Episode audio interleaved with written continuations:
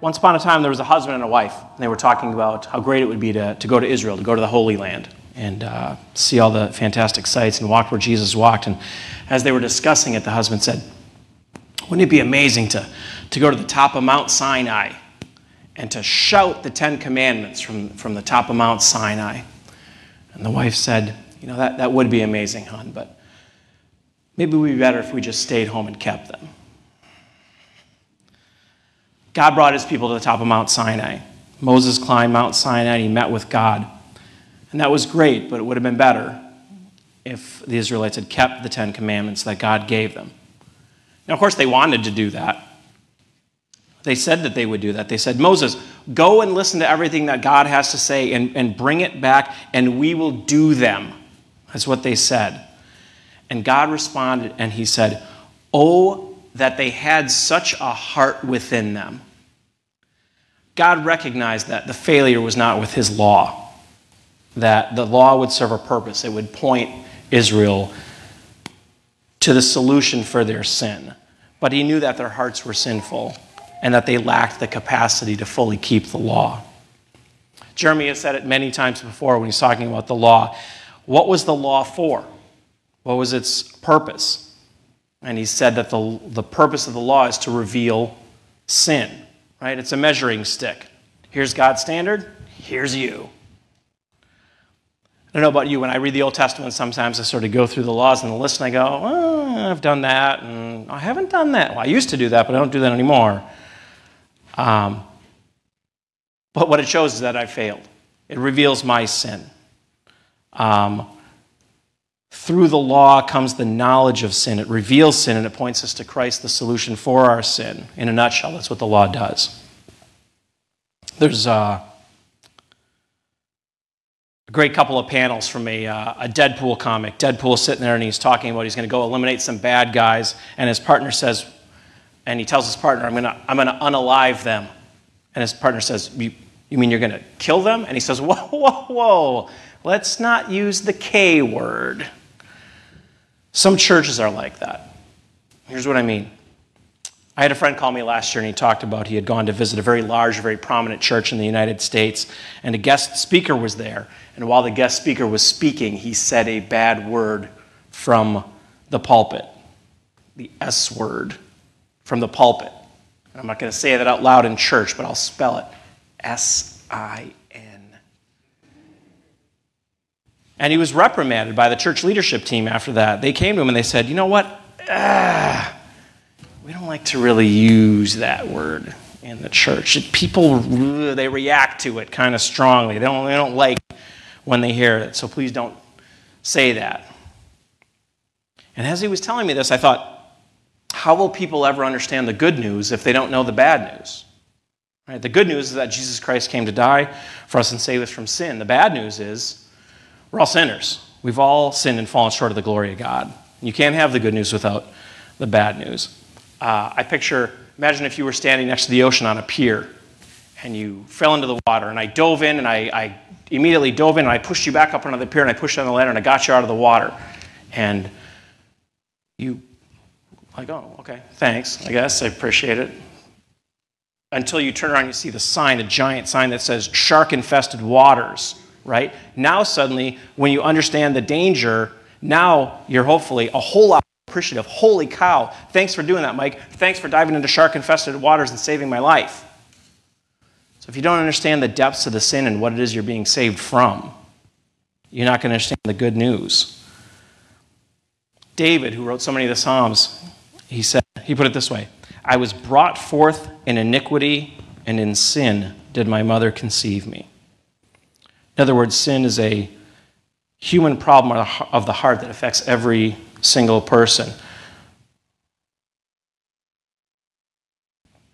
Now, I'm not getting into a super deep dive on the doctrine of original sin. I'll leave that for Jeremy or Chad or somebody else much more qualified than me. But the fact is, we're born sinners. My Aunt Alana have their beautiful little girl, Sayla, here, and she's so cute, and she's just precious and perfect. And I hate to be the one to break it to you guys, but she's a sinner.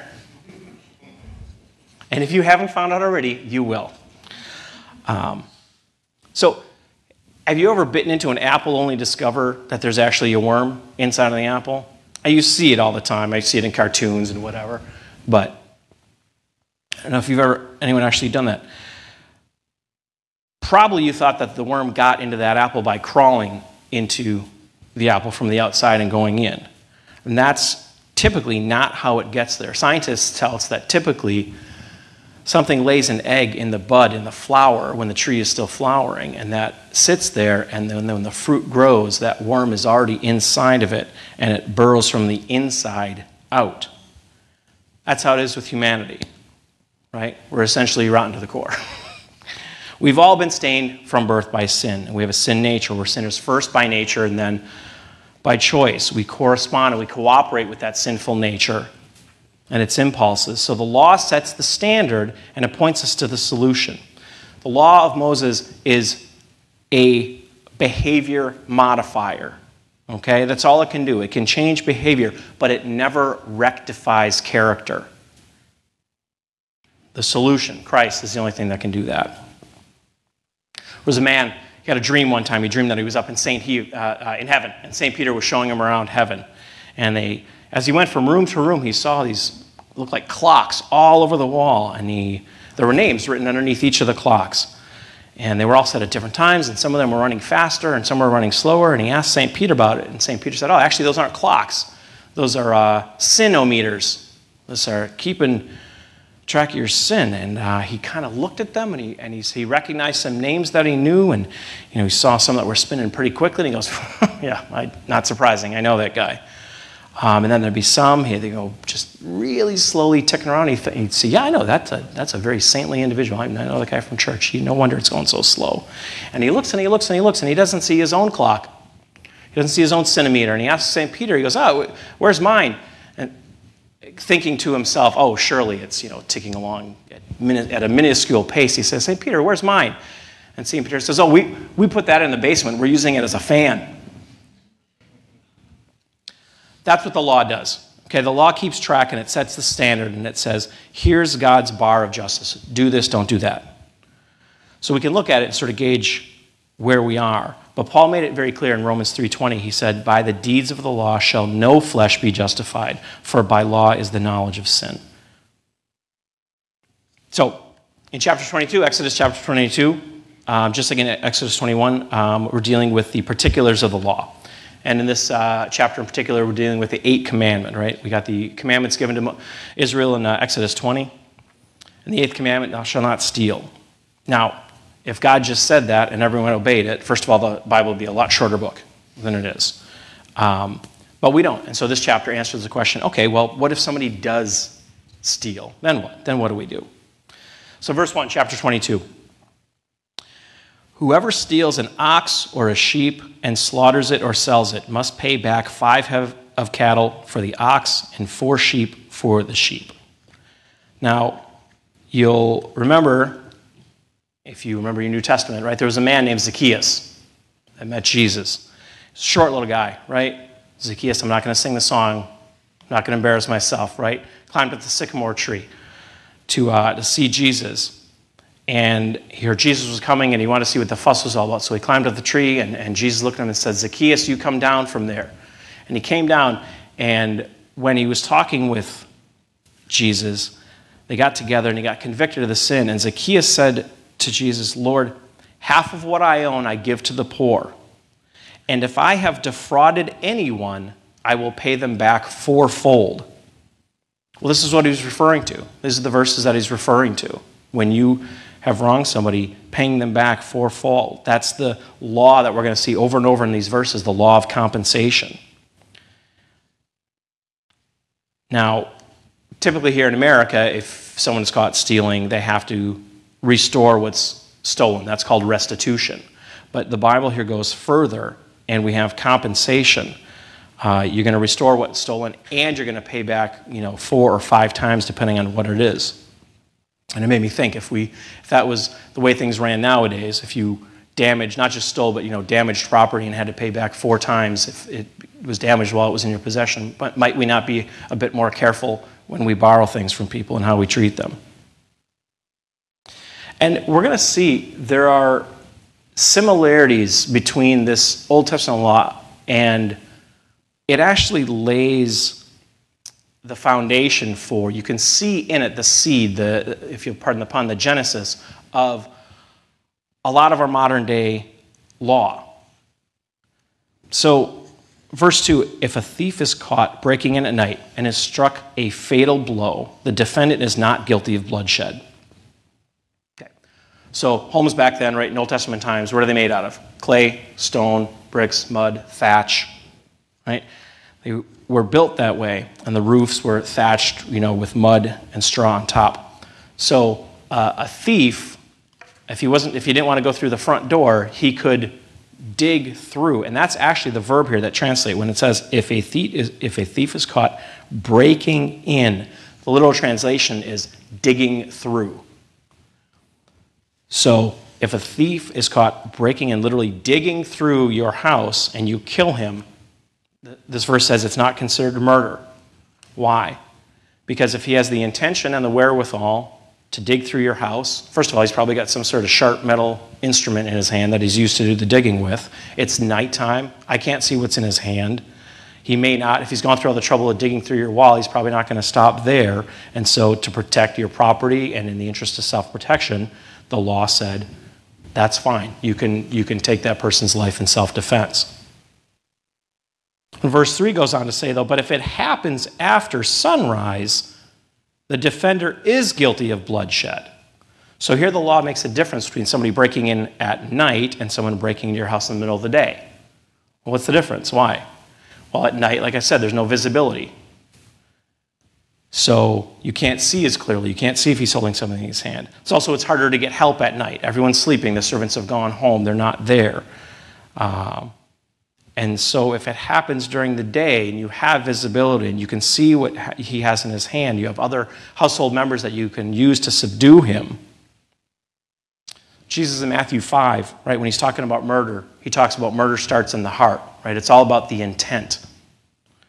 Everything has to do with the intent. So Christ's words there, if you apply them here, show that in the dark, there's a good chance that the homeowner acted without animosity or premeditation, but if he acts during the daytime, when it was, that would be considered over the line. That would be revenge, and he was without excuse, and he'd be found and decided that he would be guilty of murder.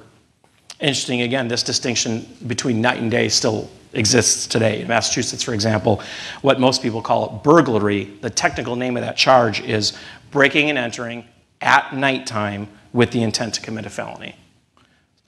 Many states still have harsher penalties for burglaries that happen during the night than that happen during the day. And the rest of verse 3, anyone who steals must certainly make restitution, but if they have nothing, they must be sold to pay for their theft. So if someone stole and they weren't able to make full restitution, they would be sold into slavery as an indentured servant.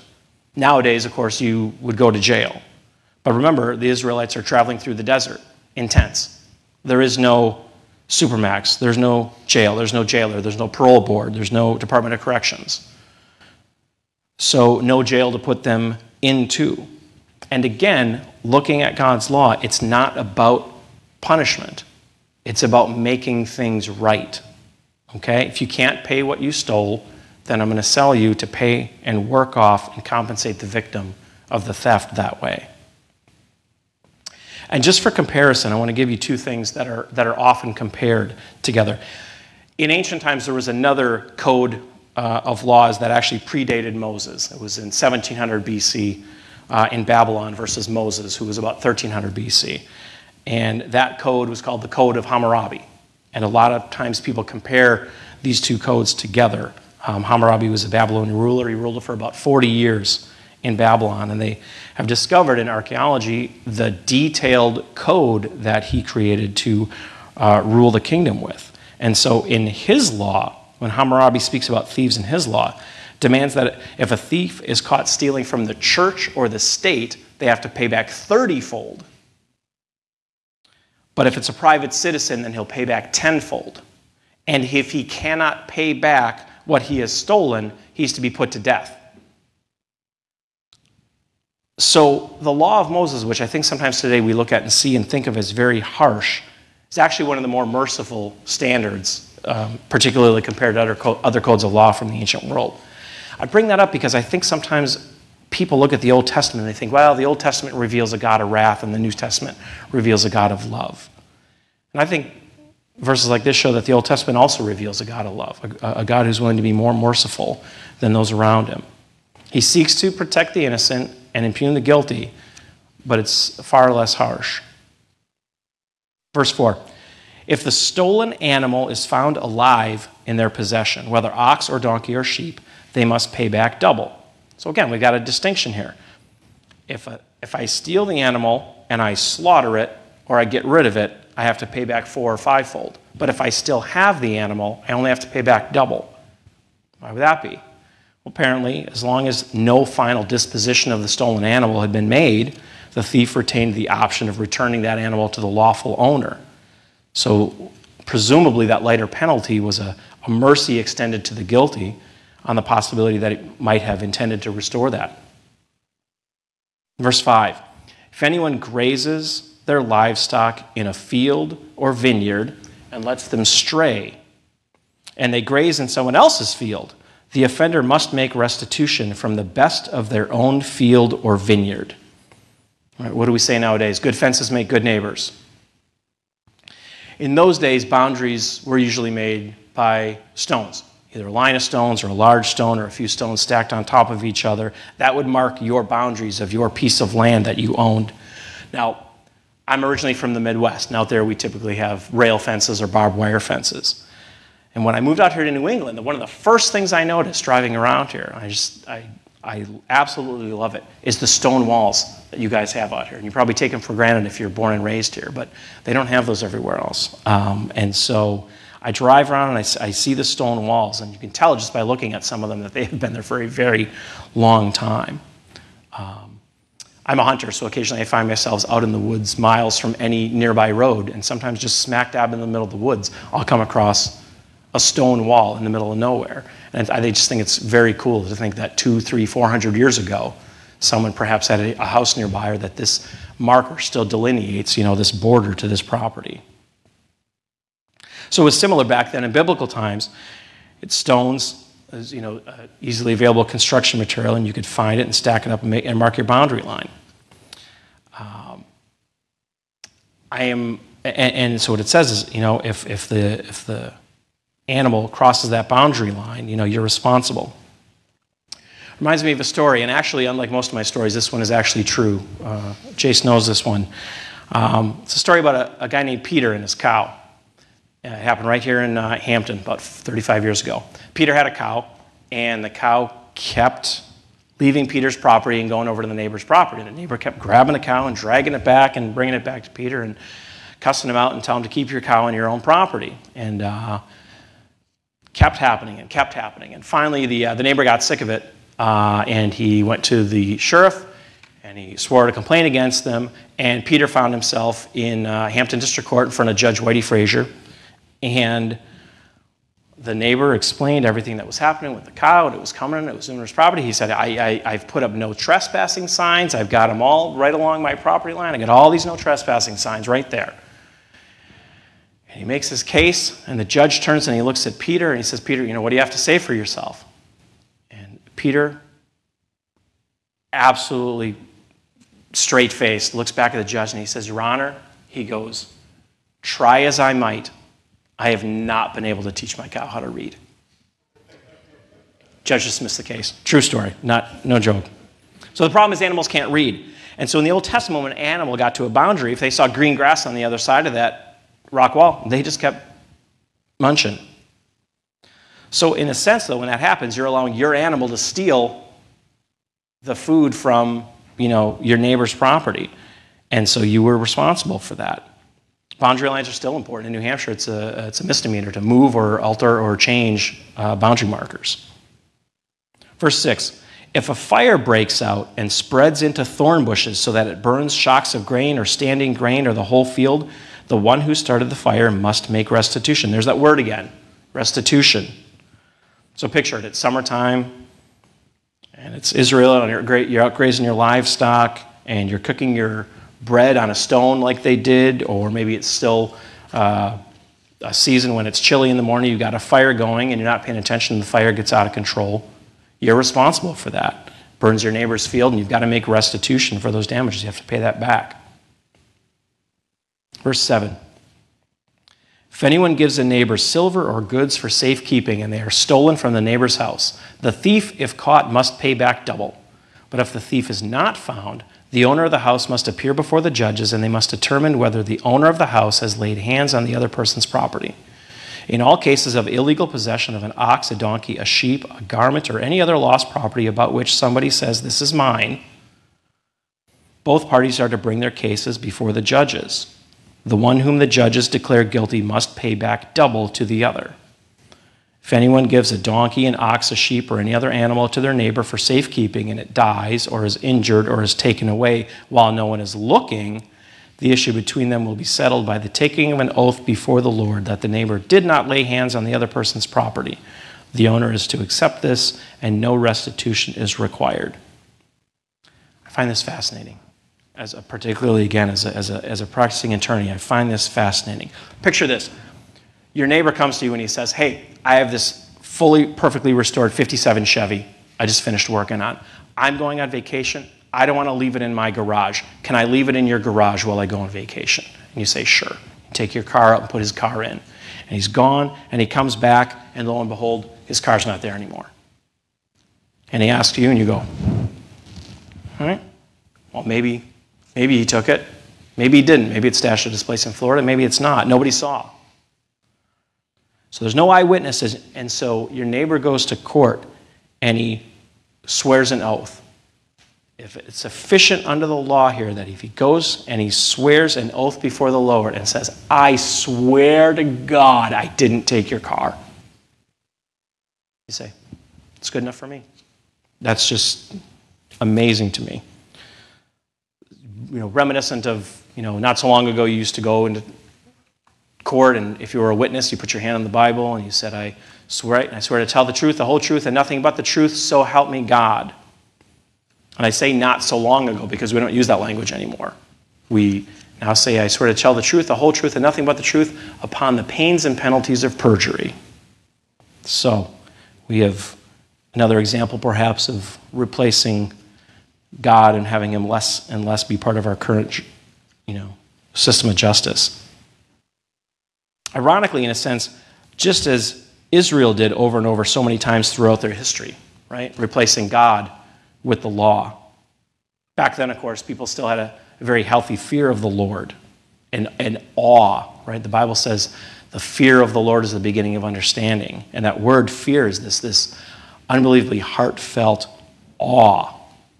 Because back then they believed he was real, so real that he was, a few chapters ago, drowning Egyptians in the Red Sea, right? So real that he was turning disobedient wives into pillars of salt. I mean, a God that you really feared swearing an oath in front of and keeping your word. Verse 12. But if the animal was stolen from the neighbor, restitution must be made to the owner. If it was torn to pieces by a wild animal, the neighbor shall bring in the remains as evidence and shall not be required to pay for the torn animal. So you're on vacation and I'm watching your sheep, and if one of them goes missing and my alibi is, whoa, a wolf must have gotten it, I better go out and find some pieces and parts that are left over so I can bring those in as evidence and say it wasn't me. And that way you don't have to pay restitution under the law. Verse 14, if anyone borrows an animal from their neighbor, and it is injured or dies while the owner is not present, they must make restitution. But if the owner is with the animal, the borrower will not have to pay. If the animal was hired, the money paid for the hire covers the loss. 6 times in the verse, in the verses we've read so far, that word restitution or restore is mentioned. The Hebrew word is shalom. It means to make whole or complete. It sounds a lot like another Hebrew word that we're probably more familiar with, shalom, which means peace or health or wholeness or safety or completeness. It's the same idea. Here's the idea behind all these commandments, okay? To achieve shalom, to achieve completeness, wholeness, you can't just say you're sorry. you have to pay back something. Because whenever the fabric of human relationship is torn by sin, it's the restitution or the compensation that sews it back together again. You don't just get to get off scot-free.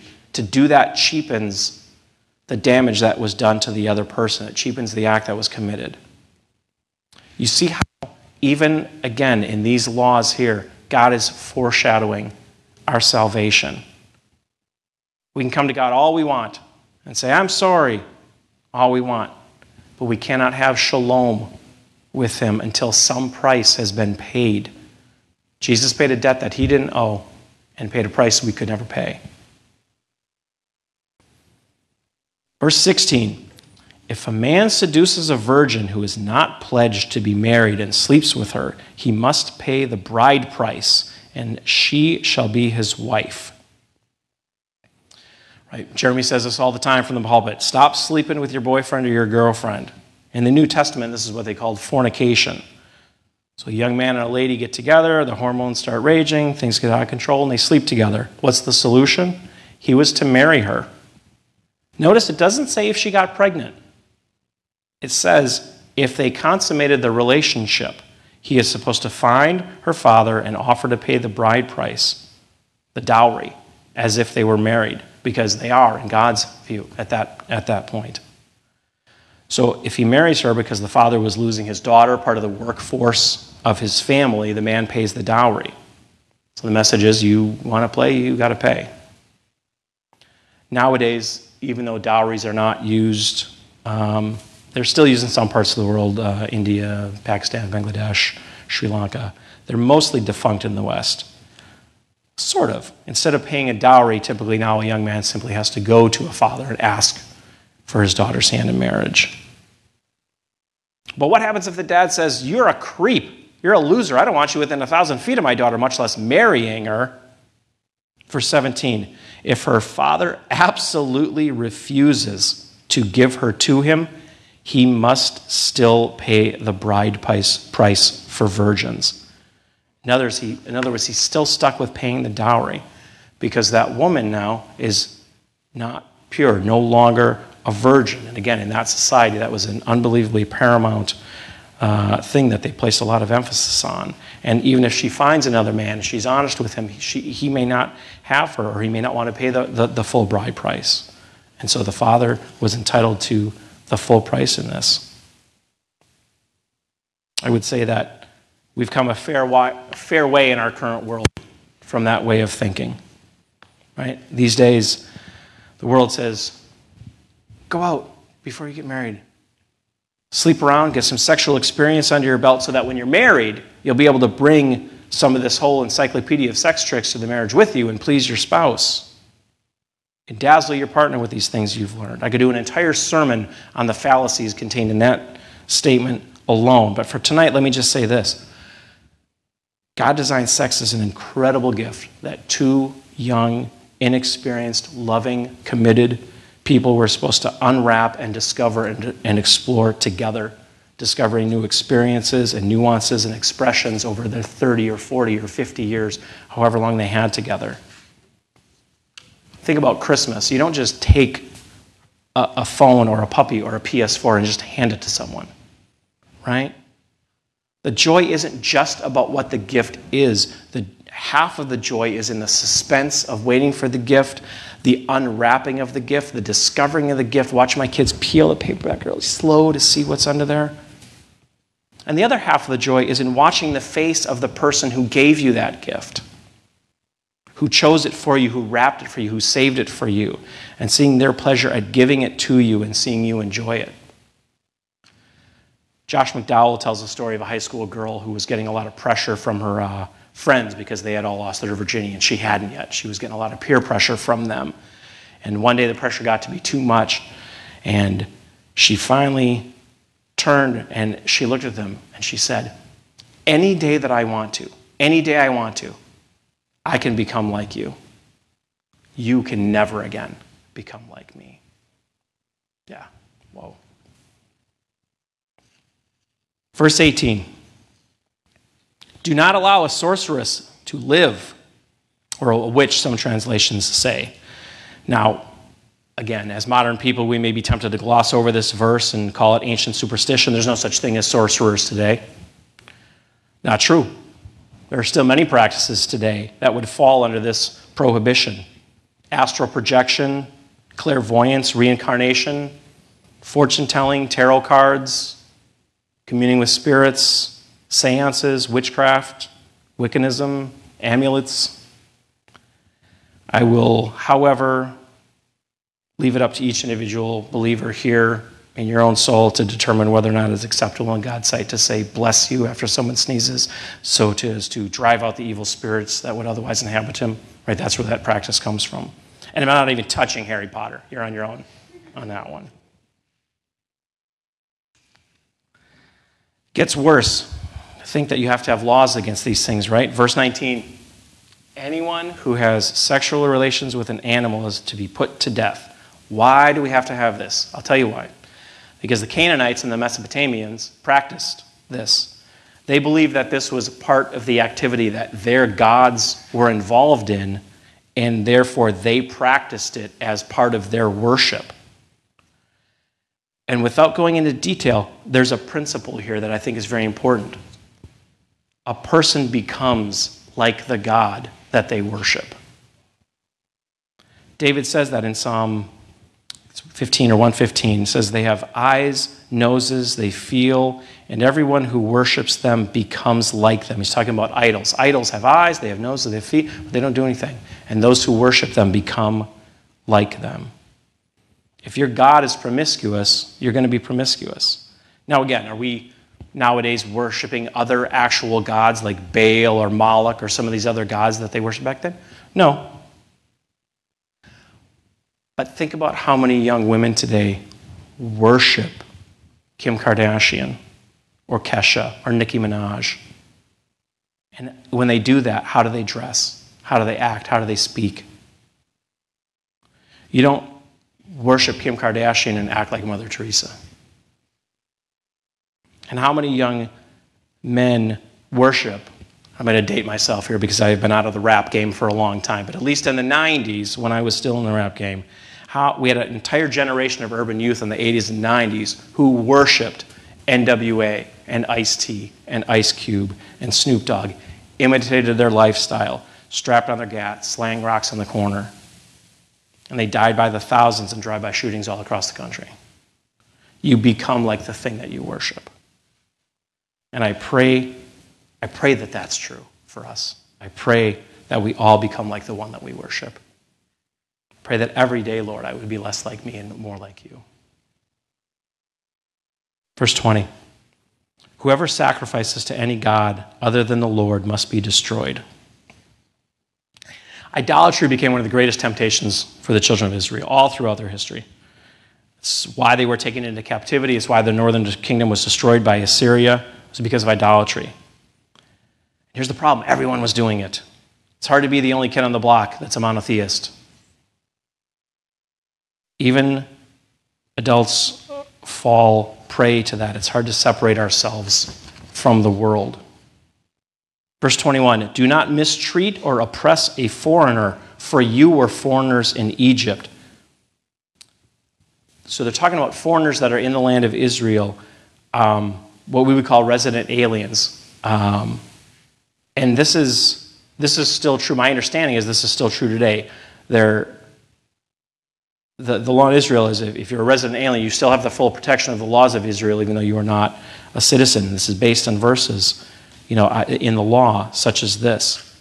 Verse 22, do not take advantage of the widow or the fatherless. If you do and they cry out to me, I will certainly hear their cry.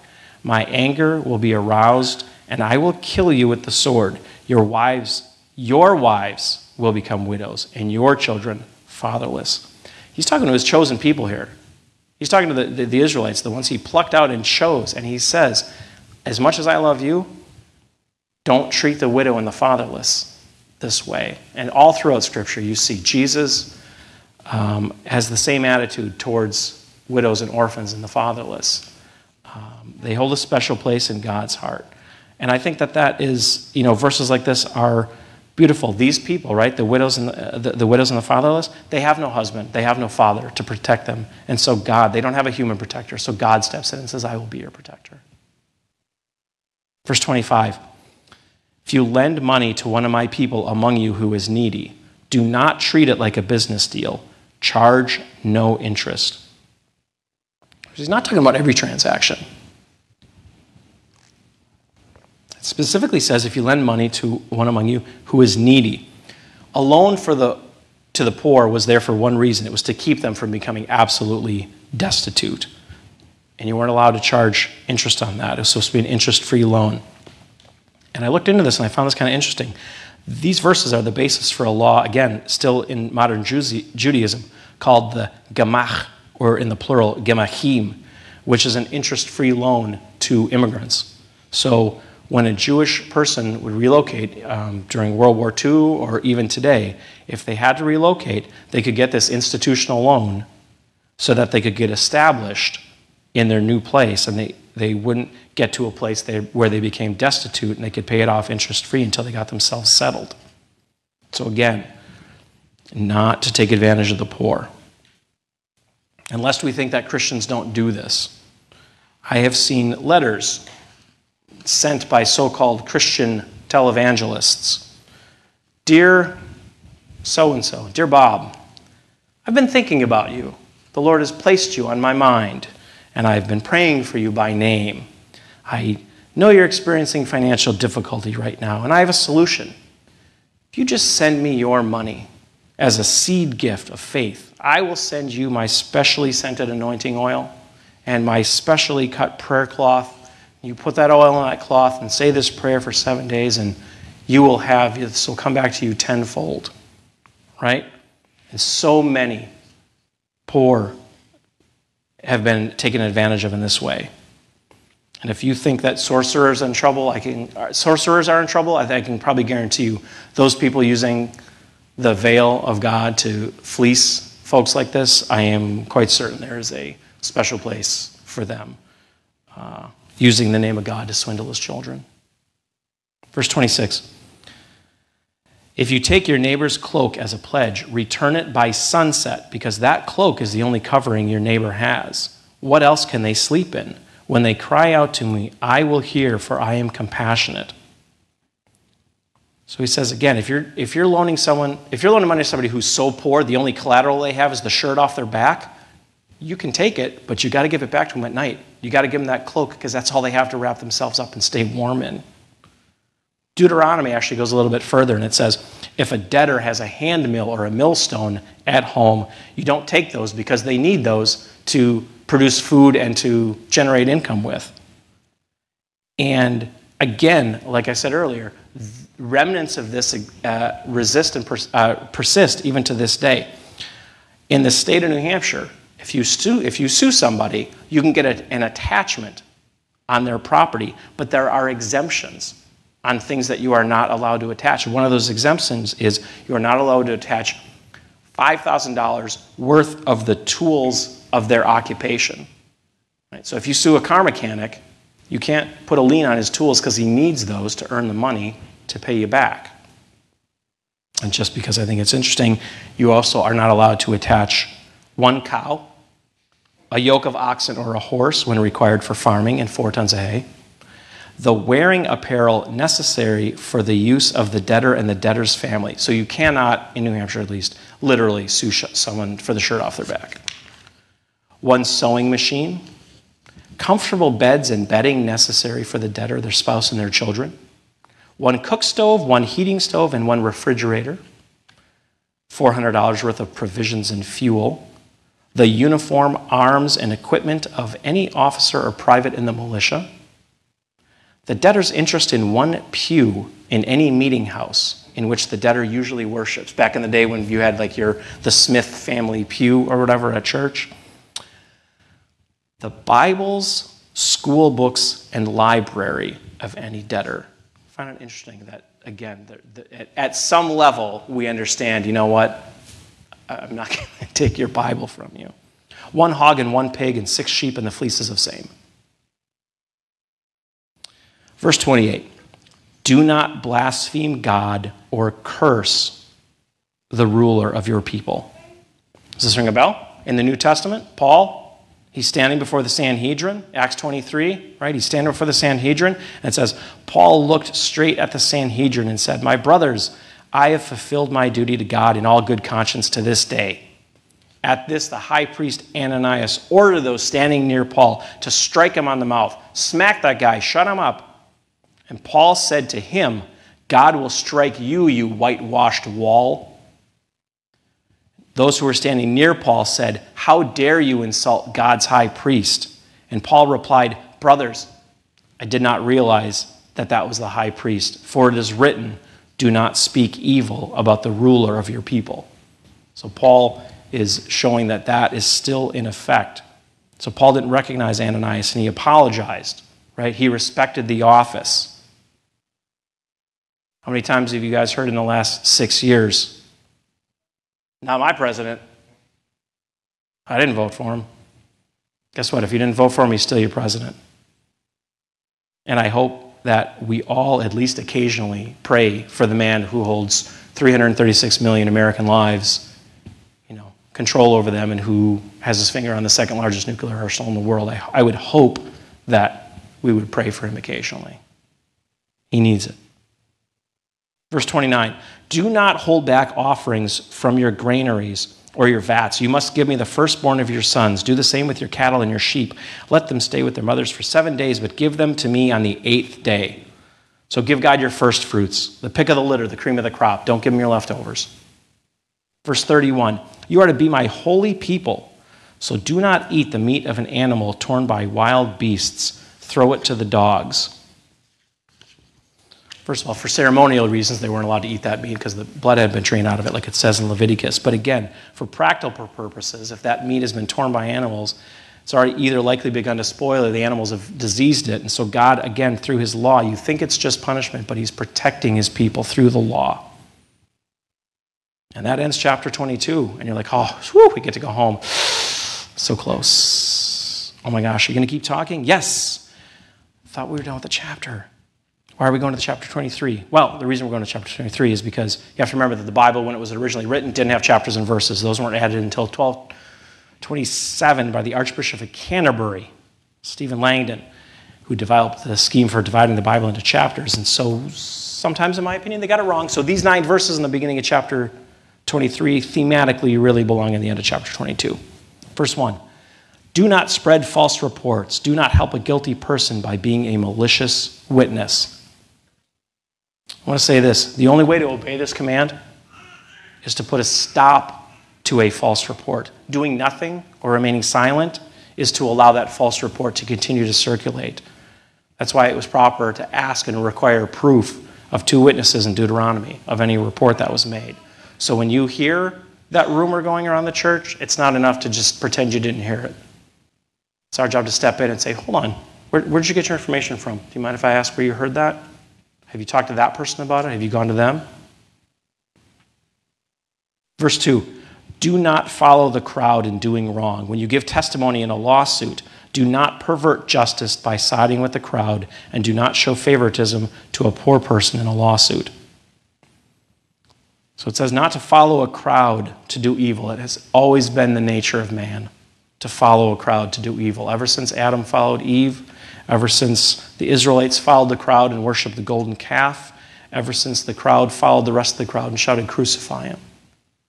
That is our nature, is to follow the crowd and to do things that we would not. There's an entire section of social psychology that talks about the things that human beings are willing to do when they're with other people that they are not willing to do when they're alone. Today we would call it the mob mentality.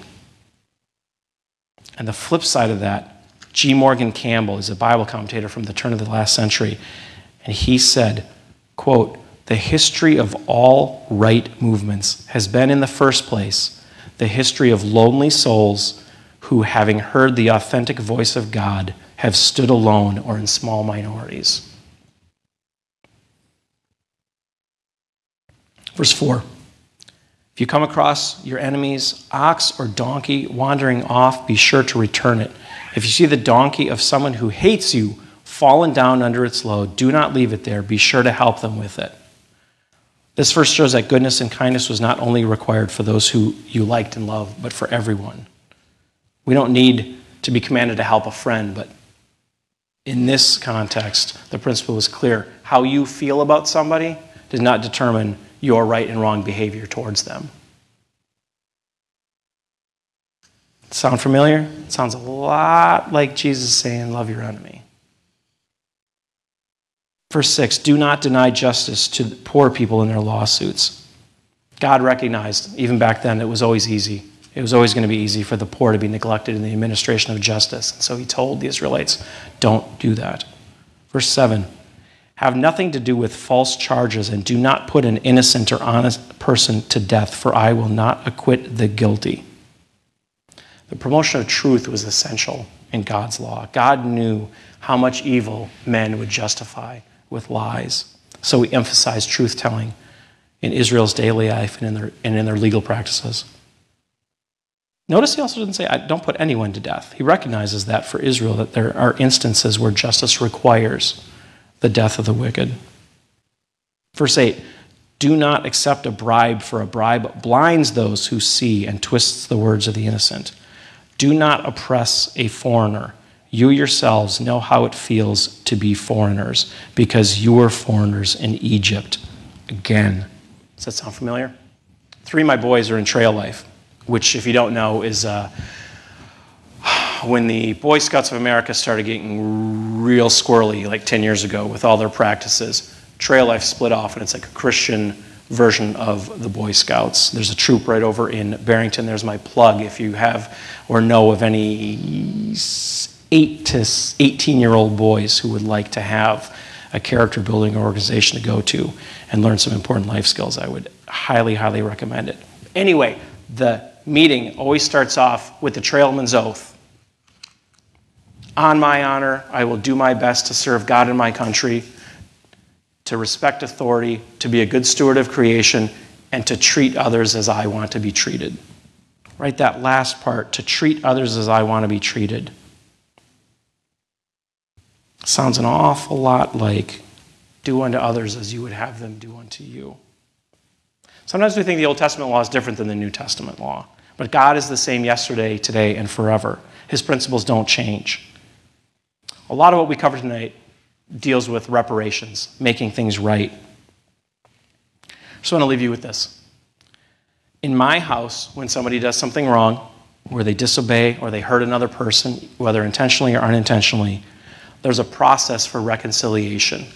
And it goes like this. And actually, before I even get to step one, I want to preface this and say, anytime an interaction between you and somebody else goes poorly, ask yourselves, what part did I play in that interaction? Even if you are dead certain that the other person is absolutely at fault, 100%, search your heart and say, is there any chance that they're only 99% at fault? Did I play any part in the rift? And if the answer is yes, then apologize for your part in it. Maybe not for the whole thing, but for your part in it. Because you can't change other people. You can change yourself. You can change how you react to them and but you can't change them. So let's say it's not one of those. Let's say it's a pretty run-of-the-mill misunderstanding, miscommunication, fight, etc., and you bear a good part of the blame or the majority of the blame or all the blame. Then what do? Step one, say you're sorry. I teach this to all my kids. Number one, say you're sorry. It is amazing how those two words cut through so much. And isn't it amazing how hard those two words, how those 7 letters sometimes are so hard to say. Oh, it grinds our gears. I don't want to say it. Step one, say you're sorry. Number two, say what it is you're apologizing for, okay? Husbands, if you've been married for a while, you know this. Kids still naive when they're little. They think that my kids are real little, they think they can get away with just saying they're sorry. So the follow-up question is, you're sorry for what exactly?